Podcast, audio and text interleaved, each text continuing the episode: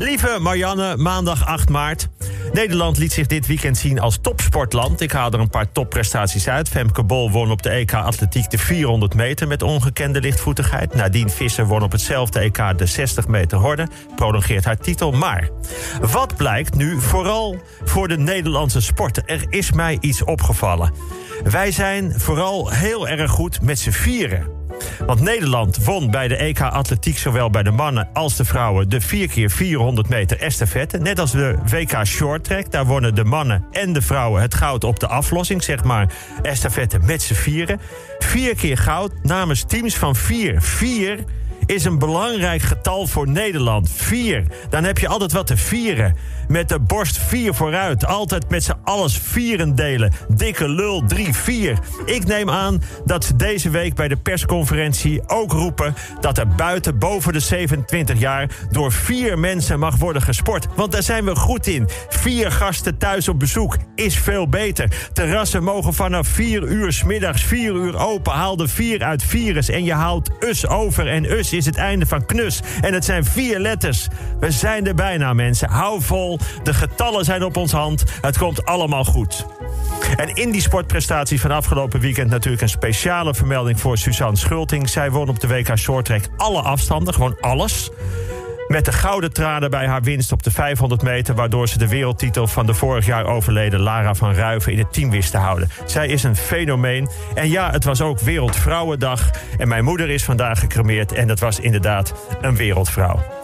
Dinsdag 9 maart. Meghan Markle, uh, vrouw van Prins Harry, heeft in een interview met Oprah uh, enorm veel koninklijk stof doen opwaaien. Zij vertelde onder andere dat tijdens haar zwangerschap er binnen de muren van het Engelse Koningshuis zorgen waren over hoe donker het kind zou worden. Zorgen over welke kleur eruit zou komen. En als het te donker was, dan zou het geen prins kunnen worden. Nou, daar snap ik niks van. Ik heb zelf een witte vrouw en twee zwarte zoons. En volgens mijn vrouw is dat absoluut geen probleem. en kunnen zij nog gewoon prins worden? In Suriname. De benzineprijs is nog maar een paar cent verwijderd van het oude recordniveau uit 2014. Deskundigen voorspellen dat binnenkort, als je tank leeg is, je net zo goed een nieuwe auto kunt kopen. Deze zomer komt bij de reclames Loekie de Leeuw weer terug op televisie. Opvallend, want er was eerst nog sprake van dat hij naar een dierentuin in Frankrijk zou gaan. het gebruik van partydrugs als ecstasy en amfetamine is het afgelopen jaar flink afgenomen. Oorzaak, zeggen ze, zou kunnen zijn dat alle feesten, festivals en concerten waar partydrugs worden gebruikt, werden afgelast. Ja, dat zou een oorzaak kunnen zijn. Partydrugs nemen af omdat er geen parties zijn. Goh, wat geweldig gevonden zeg. Op school werd afgelopen jaar minder geperst. Oorzaak zou kunnen zijn dat de scholen vrijwel het hele jaar dicht zijn geweest. In Nederland werden afgelopen jaar totaal geen grizzlyberen gedood. Maar vooral omdat ze hier niet voorkomen. Afgelopen jaar was er ook minder sprake van groepseks. Oorzaak zou kunnen zijn dat je maar één gast per dag mag ontvangen. Ja, zo kan ik er nog wel vier bedenken. Hogere dijken zijn voor Nederland geen oplossing bij sterkere opwarming van de aarde. Waar ik woon is het 4 meter onder NAP, maar daar zit het getal 4 in, dus ik maak me geen enkele zorgen. Woensdag 10 maart, het aantal mensen dat bij de voedselbank aanklopt, is afgelopen jaar enorm gestegen. Twee redenen. Eén, de coronacrisis. En twee, sinds Frank Dane ambassadeur is, wil iedereen daar dus blijkbaar bij horen. Ach. André Hazes en Monique zijn uit elkaar. Voor Monique kwam het niet als verrassing. Zij leefde elke dag alsof het haar laatste dag was. Het bedrijf Hendricks Graszoden uit Limburgse Heidhuizen heeft besloten om volgend jaar geen gras te leveren aan het WK voetbal in Qatar. Je kunt namelijk niet alles zomaar onder de zoden schuiven. Donderdag 11 maart, donderdag 11 maart. Het is vandaag precies een jaar geleden dat de theaters dichtgingen. Zoals Shakespeare zou zeggen, that's best well long. Ja, ik weet niet of hij dat heeft gezegd, maar dat heeft hij wel bedoeld. Katrien Keil heeft gepleit voor een nationaal wc-plan. Een verzoek om een flink aantal openbare toiletten te plaatsen, vooral voor vrouwen. Want die zijn er bijna niet.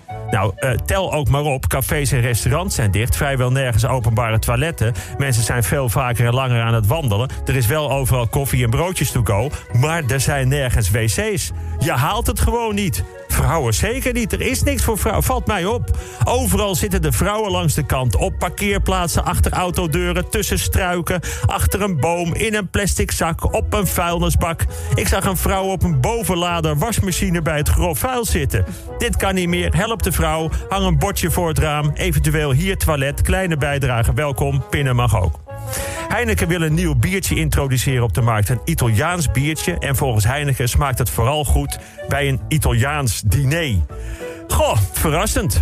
Ja, het zou inderdaad heel raar zijn als het Italiaanse biertje absoluut niet moet worden gedronken bij een pizza of een pasta. Dat is heel erg smerig. Nou, ik heb nog wat andere biertjes opgezocht. Inderdaad, Thaise biertjes gaan dus heel goed met Thais eten. En Duitse biertjes met oorlogsfilms.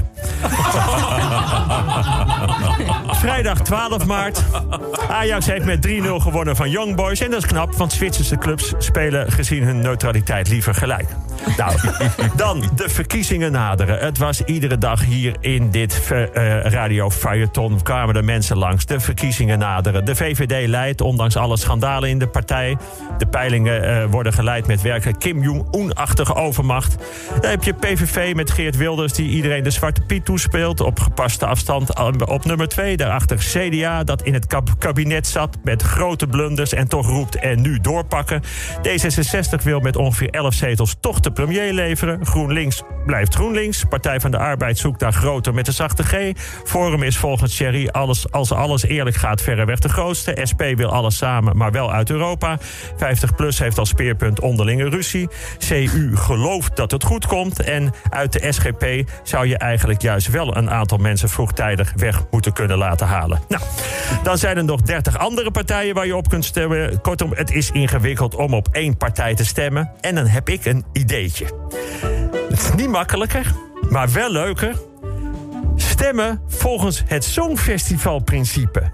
Dus dan mag je op meerdere partijen stemmen. Twaalf eh, punten voor de partij die je echt wil. En dan tien en dan zeven. Of nee, ik weet ook niet precies hoe dat gaat. Maar dan hoef je niet de debatten te zien. Maar dan kijk je vooral naar de puntentelling. Want die is altijd het leukst. Hier, de resultaten van de provincie Zuid-Limburg. PVV 12 punten. PVV 12 points. PVV 12 points. Het moet wel met Engels en het Frans erbij. Want anders is het niet leuk. Nou, ik ben bang dat dit idee te laat komt. Maar misschien wel leuk om online met vier vrienden te spreken. En ik bedoel, ik wens gewoon iedereen hele vrolijke verkiezingen. Tot volgende week.